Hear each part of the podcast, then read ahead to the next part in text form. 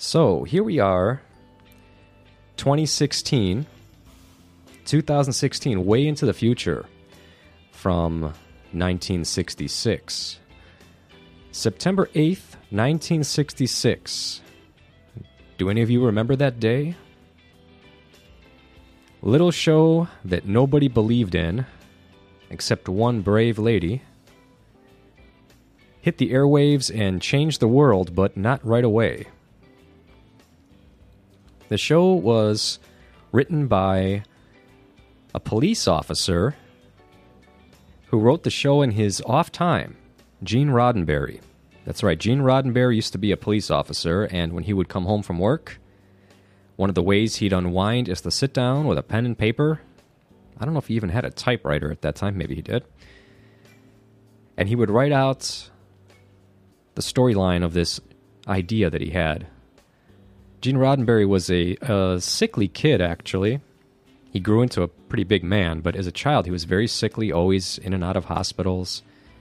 And he used to fantasize about traveling into space. He'd go into a cardboard box out in his yard and dream of uh, traveling the stars. And this followed him all his life, even into adulthood. And he never gave up on this dream.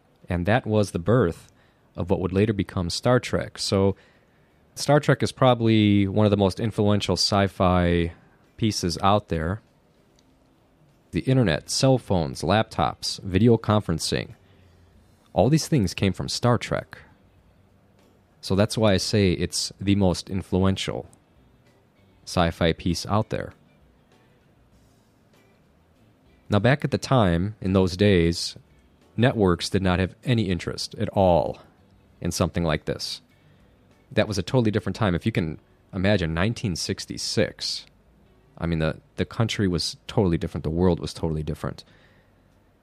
But there was one brave lady who looked at this script and she did not want to pass it up. She thought it was worth a try. And this lady was the head of Desilu Studios none other than Miss Mrs. Lucille Ball. That's right, star of I Love Lucy.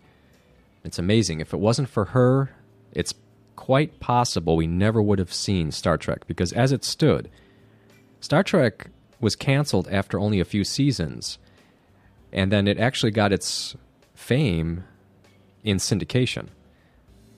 So strange, isn't it?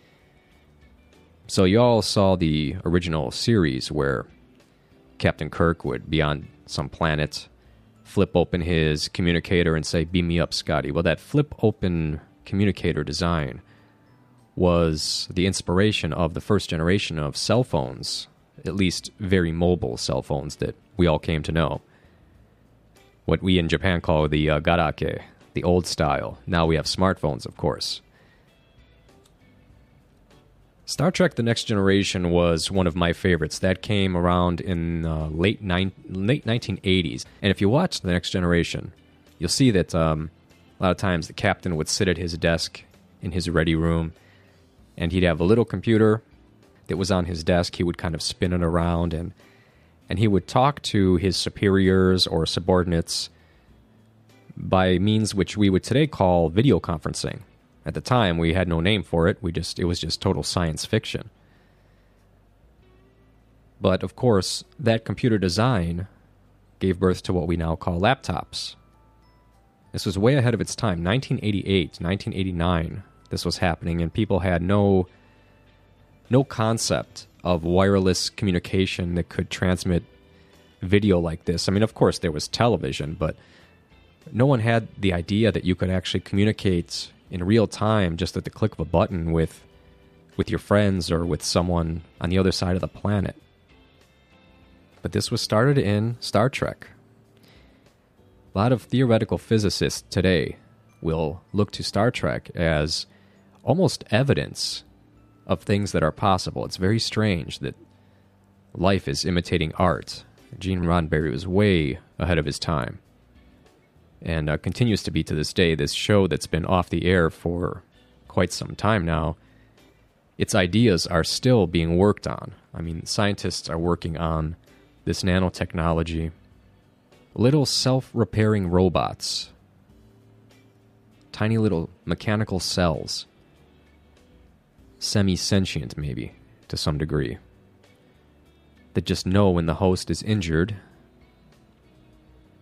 If you're injected with these things, they would probably sort of map out your body and just know when you were injured and fly right to the injury and repair it faster than the body could do it.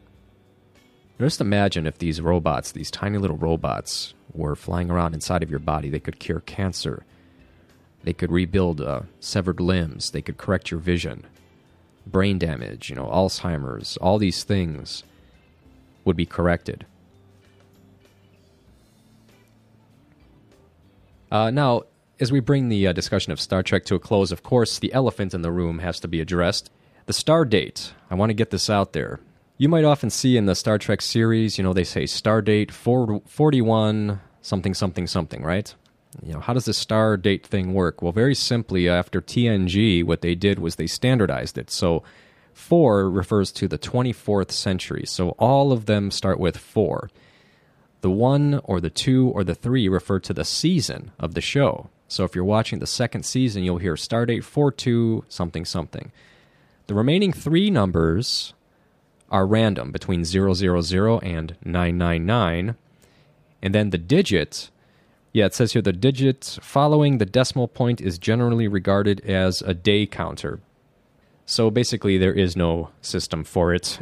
it's uh, it's pretty much just random, more or less. So, anyways, that's the Star Trek Stardate mystery solved.